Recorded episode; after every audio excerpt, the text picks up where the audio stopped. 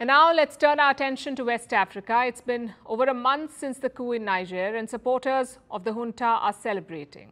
They see the coup as a new dawn, a second independence from France, as it were.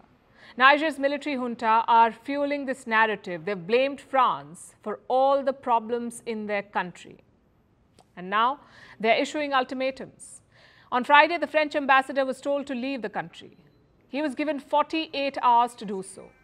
Last we checked, he was still in Niger and planned to stay. Some reports said the US and German ambassadors were also asked to go, but those have now been refuted. It seems for now only the old colonizer France has drawn the junta's ire. On Saturday, Niger's junta held a rally in the capital, Niamey. About 20,000 people attended this demonstration, and the junta played to the crowd. The French have been asked to leave, but they refused. We are going to defeat those plotting against our country. We are going to defeat them and stomp them out. They are asking you to get ready. You mustn't sleep or doze off. They will leave. The junta is mobilizing volunteer fighters. Thousands have reportedly joined. The idea is to put pressure on the French to leave. We told them to leave our country to us, to leave to let our country be. But it's you who will chase them away. To chase them away, don't go to the embassy. If the mobilization continues, they will leave. The crowd responded enthusiastically. They agree with the call to expel the French. bilan est plus que satisfaisant. It has been 30 days. We are totally satisfied with the actions they have taken, the agreements they have denounced, and the decisions they have taken, including the immediate departure of the French and the French embassy from Niger. On les a accompagnés depuis le début jusqu'à aujourd'hui. L'ambassadeur de France. We don't need any lessons from the French ambassador. We don't even have any consideration for these people. Why did they leave Burkina? Why did they leave Mali? So, even Niger, they're going to leave Niger as soon as Niger doesn't belong to them. So, they're going to leave, it's an obligation.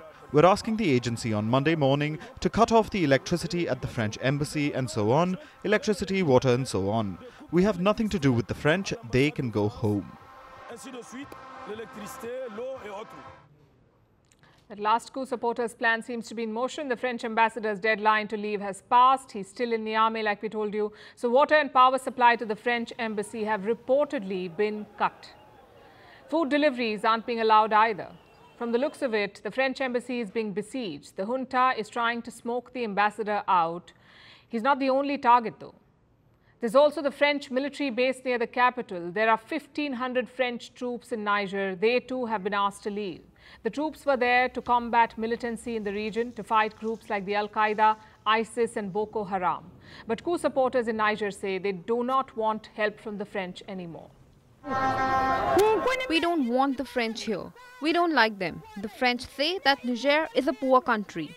But when we tell them to leave, they refuse. Je suis venu ici pour manifester pour le départ. I've come here to demand the departure of French troops from Niger. That's what I've come to demonstrate today. And they have to hear us. I know they can hear us. Every day people come here, people suffer, and all ECOWAS has to do is increase the sanctions. We are here, we're going to resist until death. ECOWAS is a West African economic bloc. They have been negotiating with the Niger junta, trying to get Mohamed Bazoum reinstated. He is the democratically elected president, Mohamed Bazoum. The West African nations had given an ultimatum. This was just after the coup was announced. They said reinstate President Bazoum in a week or face military action.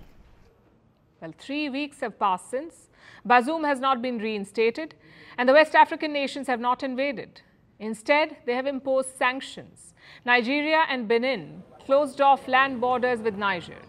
Trade has been brought to a standstill. Niger's food and other supplies are starting to dwindle. It is getting some support from its new allies, though.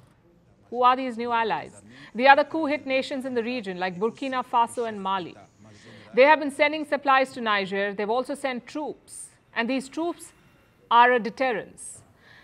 They're one of the reasons why ECOWAS has not attacked so far.